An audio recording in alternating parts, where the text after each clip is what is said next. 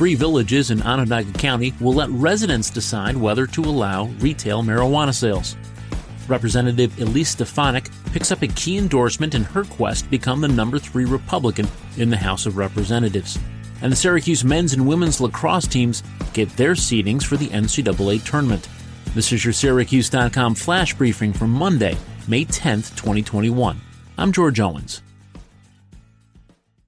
The three villages within the town of Manlius have decided they want residents to decide whether to allow retail marijuana sales in their villages.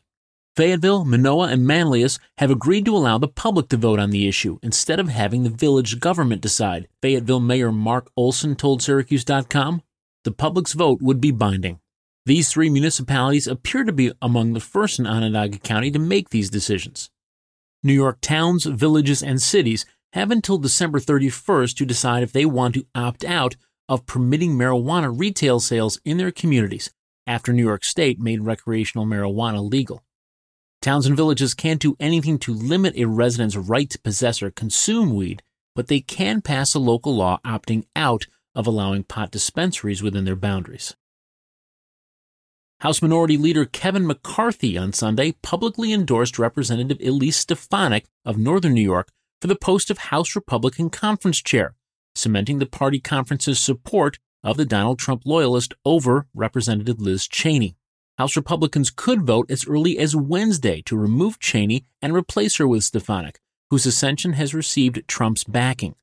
The conference chair post is the number three GOP leadership position in the House of Representatives. McCarthy on Sunday denied that the Republicans' effort to remove Cheney was based on her views about Trump or her vote to impeach Trump over the January 6th riot at the Capitol, but instead said that her continued attention on Trump distracted from the Republicans' goal of winning back the House in 2022 and successfully opposing President Joe Biden's agenda. Stefanik is in her fourth term representing New York's 21st congressional district, which spans 12 counties, including all of the North Country and Fort Drum in Jefferson County.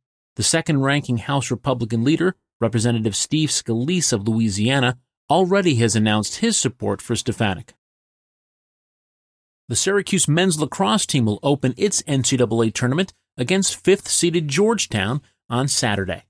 The Hoyas, champions of the Big East, come in at 12 and 2, while unseeded Syracuse is 7 and 5. That game will be played in College Park, Maryland. The winner of that contest advances to a quarterfinal game against the winner of the game between number 4 Virginia and Bryant University. In the women's tournament, SU is the number 3 seed and will have a first round bye.